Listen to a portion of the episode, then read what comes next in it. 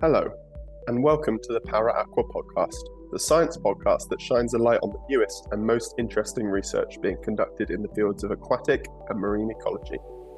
My name is Joe Money. I'm a PhD student and the host of this podcast. Today, I'm joined by Professor Gabriel Acien, who's a professor of chemical engineering at the University of Almeria in the south of Spain. We'll be discussing his research into industrial applications for algal aquaculture and how research into fungal parasitism can help prevent setbacks in this growing area of research. Uh, Gabriel, how are you doing? Fine. Fine. How are you? Yeah, not too bad. Not too bad. Just enjoying the last of the, the summer sun here in Poznan. How, how are things in Spain? Fantastic. The weather is perfect, and then we are producing a lot of microalgae currently. Perfect. Nice weather is nice for us, and it's also nice for our research, I guess. Yeah, yes. Well, I'll try not to keep you too long on the podcast so you can go out and enjoy the nice weather. Okay. Thanks for your invitation to participate in this podcast. No problem. No problem. It's a real pleasure to have you on. Um, so, could you just give us a quick summary of your background, education, and research history, just so we can get to know you a little better? Yes, of course. Uh, I am professor of the Chemical Engineering Department of the University of Almeria, but I perform my bachelor studies and master studies at the University of Granada, also in Spain. But once I finalized these studies, I decided to move to the University of Almeria because in Almeria, a young group of researchers start to perform research about algae production, especially microalgae, for largely different applications, health, and foods and aquaculture, etc. This is a the, the the motivation to start to work in this topic. Nice. And and did you did you grow up in Granada did, or, in this area of Spain? No, no. I, I was born in Almeria, but I complete my studies in, in Granada. Ah, I see. Okay, so you've come back. Yes, I come back to the University of Almeria, especially to work on this uh, field in, in, in macroalgae biotechnology that's really good that you get to work and and live uh, in your hometown. That must be quite rewarding. And also, I have to say there was a there was a recent ParAqua meetup, wasn't there? There was a workshop in Almeria, and unfortunately, I couldn't go, but it looked amazing. Yes, it was a very nice workshop because we were able to join 30 researchers uh, from Europe, especially young researchers, and then we enjoyed three days sharing and discussing about this uh, field. Yeah, and I was able to join online, but um, unfortunately, I think it's a bit better in person. Often these these workshops, isn't it? But I still really enjoyed the the lectures and the information. Um, so I'm guessing that algal aquaculture is a term that most of our listeners probably aren't familiar with. Could you describe this area of research and, and why it's becoming more uh, why it is becoming increasingly important to many vital industries? Yes, I, can summarize that, or I can introduce the, the, the audience that uh, most of the people know the algae that grow in the oceans. However, this, this amount of algae growing naturally in the ocean is not enough if we want to produce foods uh, or feeds, or including nutraceutical, etc. And then uh, the, the, uh, the industry is looking for technologies to be able to produce this algae. Some companies are focusing the production of this algae in the oceans but it can be in conflict with the use of the oceans, the contamination of the ocean, etc. And this is the reason because other researchers, other industries are focusing the production in land. And then we are working in this topic, how we can produce algae similar to other crops in land, but minimizing the use of resources. I mean, not using fertilizer, not using fresh water, etc and then to be able to produce uh, these uh, algal products as alternative to the conventional crops. Yeah, yeah, and um, I think I'm right in saying that the the the carbon dioxide absorbed by the oceans and the algal population in the oceans vastly, vastly outweighs the carbon dioxide absorbed by even the largest forests. So this is definitely an area that we can expand on if we're really serious about tackling climate change. Isn't that right? Yes, yes, it's, it's right. I mean, as you say, the oceans are fixing enormous amounts of CO2 naturally because macroalgae and microalgae growing there are fixing. But also, if we are able to perform this process in land, we will be able to increase this capacity, including some companies are now interested to produce this type of algae for the production of bioplastics. I mean, producing other materials alternative to fossil-based materials. Yeah, yeah, it seems like a really interesting, innovative area of research. And that kind of brings me on to my next question, really, which is Gabriel, you've given your extensive research career, I think you've contributed to over 250 published papers in numerous scientific fields. What was it exactly that attracted you to this area of research in particular?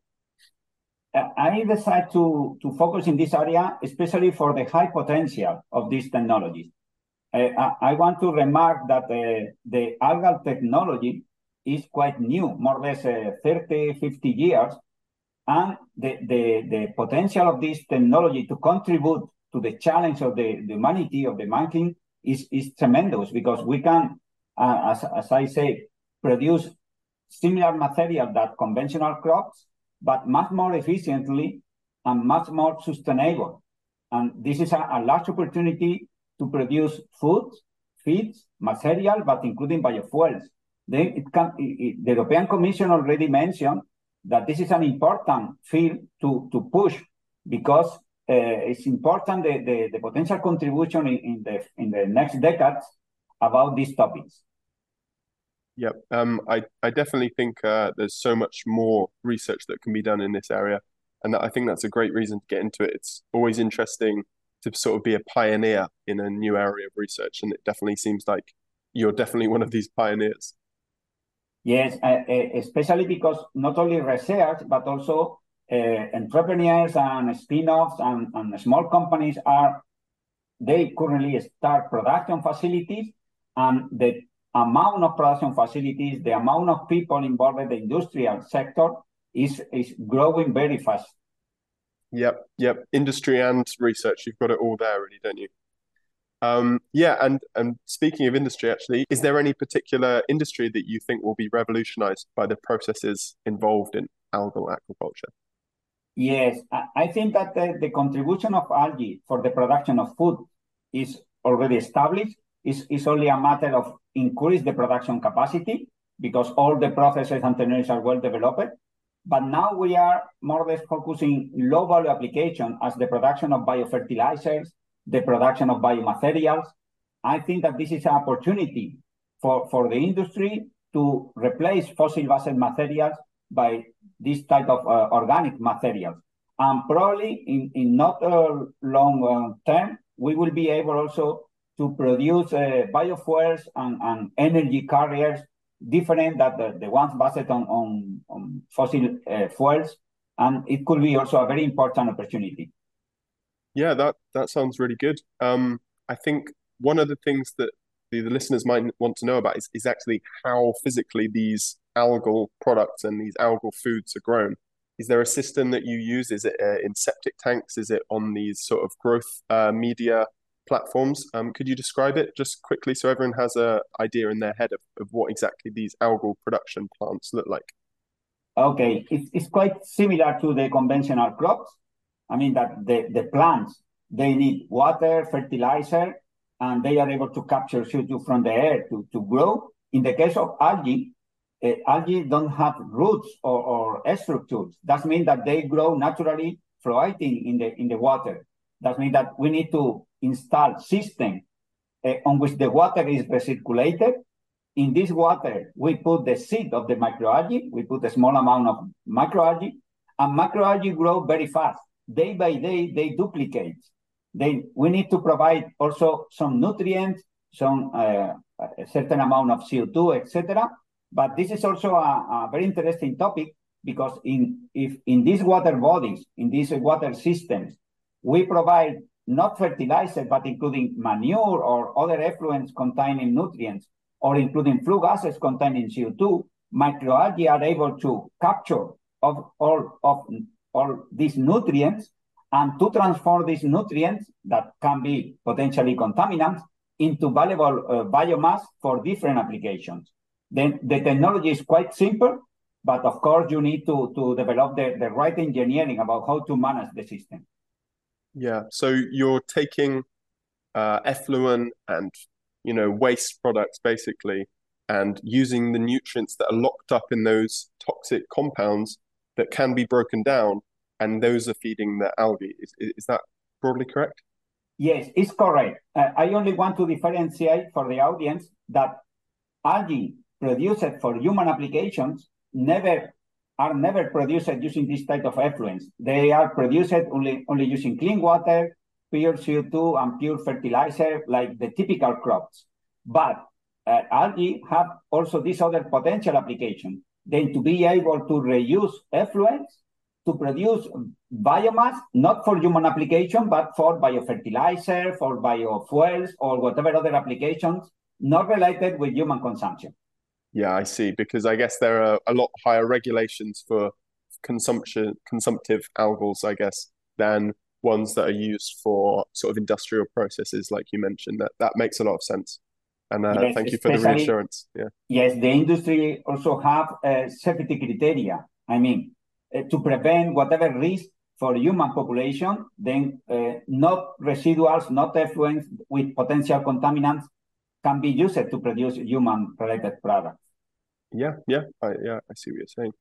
Um, so, as you've related the growth of uh, macro and microalgae to uh, crops, with every crop there is always pests. That uh, there's always things that you don't want that are eating your food or contaminating your food, and that's a tale as old as, old as time.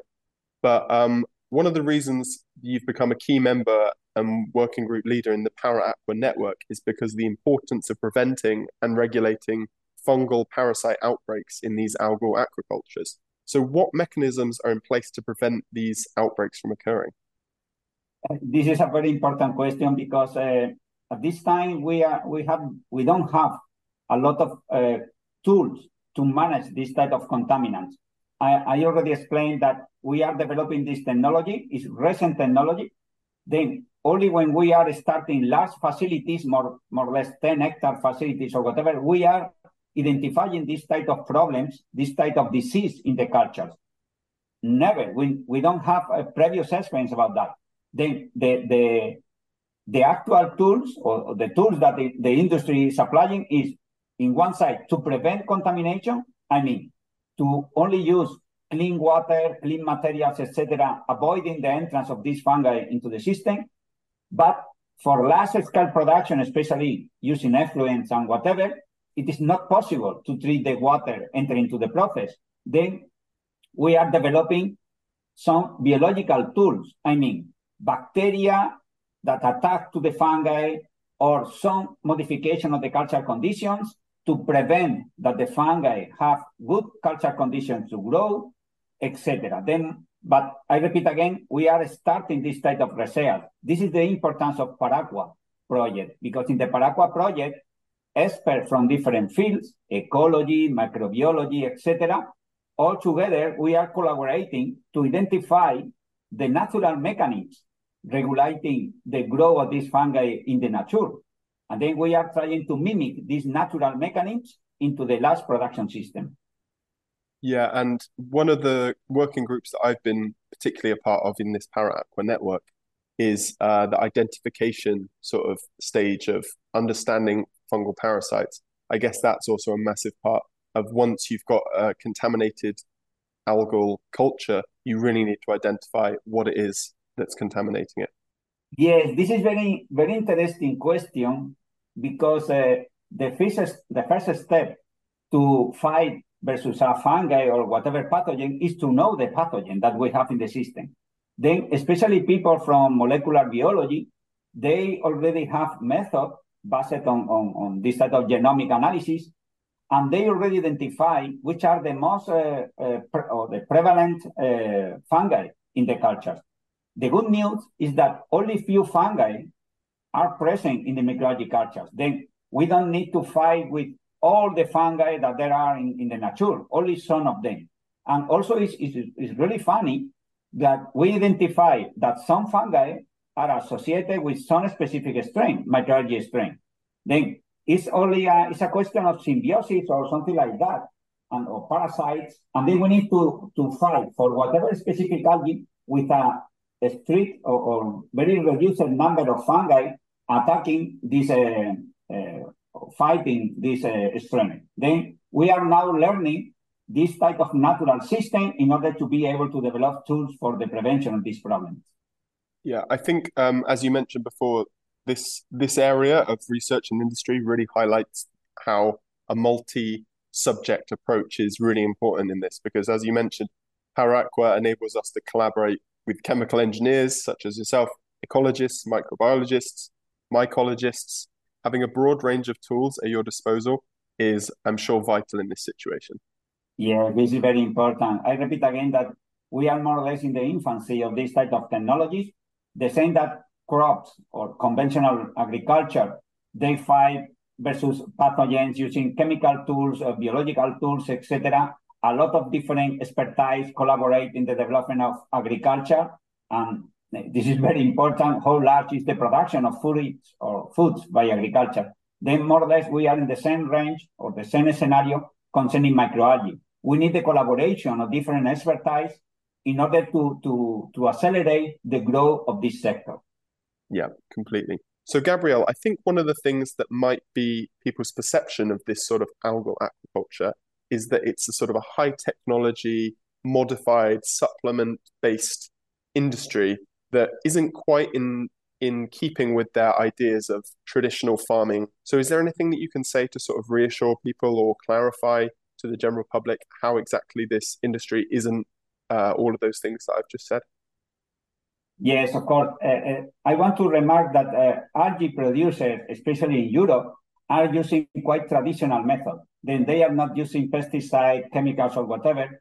It's a very simple technology on which, uh, in the in the reactors, in the in the water system, we are only using natural compounds, especially some nitrogen and phosphorus uh, sources, and we produce the, the biomass, dry biomass that is commercialized. Then I repeat again that is a, a very safe material, very well accepted by the consumers, and accomplishing all the regulations in Europe, including contributing to the uh, development of rural areas, which is also very important for, for Europe. Yeah, so I think you're summing it up really well there. And I think what's worth reminding uh, the listeners and, and consumers in general is that the diversity provided by these sort of algal products uh, when they're consumed by humans is that they they are really full of nutrients and healthy materials, and they don't have these sort of boogeyman side effects that uh, genetically modified crops are perceived to have. Yes, we don't produce uh, genetically modified organisms. Only natural strains are produced, like spirulina, chlorella, haematococcus, and all this strength has been demonstrated that in addition to the nutritional value, I mean proteins, content, etc., they also provide uh, health improvement properties. I mean antioxidant properties, anti-diabetes, etc. Then all the studies already de- uh, performed about this topic demonstrate that the consumption the consumption of algae is very positive for the for, for the consumers. The, the question is that we need to enlarge the production capacity and also to uh, facilitate the, the, the access of the consumer to this type of materials. Yeah, it seems like the the efficiency and the marketing are the things that almost need to be focused on because the science is is basically there.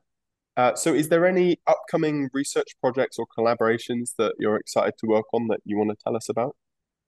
Yes, uh, we are recently uh, uh, starting some projects about bioenergy, producing uh, different uh, energy carriers based on, on algae. But I want to remark the REAL project. The REAL project is an EU project that started more or less one year ago and is focused in the production of algae connected to the drain water from agriculture. Because most of the people perhaps are um, in, uh, are conscious that agriculture uh, use a lot of nitrogen and part of this nitrogen go to the water bodies and it's supposed a contaminant uh, compound. Then we are developing a system collecting the drain water, producing the algae with this drain water in order to recirculate clean water to the greenhouses at the same time that we are producing algae biomass to be used for uh, feed applications and for agriculture application as biostimulants or aqua feed, etc. This is a very important project because we can offer to the farmers a, a, an additional return from this type of uh, production. Then they will be producing tomatoes, but at the same time, they are producing certain amount of algae as a byproduct, and all the process will be much more sustainable. That sounds really good, and especially as a aquatic ecologist myself, the idea of reducing the nitrogen input into freshwater systems sounds great because that is one of the big problems that we have to deal with when we're dealing with freshwater pollution and stuff like that. So that sounds like a really interesting project, and uh, I hope to read about it more, definitely. So, final question. One of the potential uses of algal aquaculture is the production of edible algal supplements. Isn't that right? Um, so, we've just been talking about the production of food, but on the recent ParAqua workshop in Almeria, I saw some edible algal products that were handed out to the participants. And as amazing as the science sounds, they didn't look that tasty. So, what do you think the uh, what do you think of the edible algal products, and what dishes do you think that maybe we could work them into? Yes, yes. Uh, uh, we need to produce algae for different applications. For food application, it's true that uh, sometimes the smell or the taste or whatever is not well appreciated. It depends on the consumer. Some consumers like it, but other consumers don't like it too much. This type of products. Anyway, the the food industry uh, normally face or fight with this type of problems. I mean, sometimes they extract or they remove from the biomass the, the inadequate compounds providing this uh, typical smell or tasty, or including, we can include the algae biomass in different matrices. Then, according with the matrix, we can cover more or less these problems. It's a, it's a question of uh, food, te- food technology. I mean, how we use the biomass for different food or final foods. But anyway, this is a technical problem that is more or less solved according with the final application. Yeah, and like I said, all all that happened was that I saw the food and it just looked a little little strange, but I never tasted it, so I'd love to give it a try. Maybe next time uh, there's a workshop in Almeria, I'll be get to try some, and I'm sure it will be very nice. It looks sort of like it would taste like spinach. I don't quite know if that's true. yeah. Yes, yes. Very good comparison, like a spinach. okay, that's fine. So not good for kids, but maybe good for adults. Yeah. yes, yes. Okay, well, Gabriel, it's been a real pleasure having you on. Um, thank you so much for the the chat, and it's I found it really enlightening. Learned a lot myself, and I hope the listeners have too. So thanks. Thank you. Thank you to you. The ParAqua podcast was funded by COST the European Cooperation in Science and Technology, and is a product of the ParAqua Action Group. If you are interested in joining an action group or just want to know more, please go to www.paraqua-cost.eu or follow the link in the episode description. The podcast is produced by myself and Serena Rasconi, and the science communication coordinator is Ana Gavrilović. Once again, thanks for listening See you next time on the ParAqua podcast.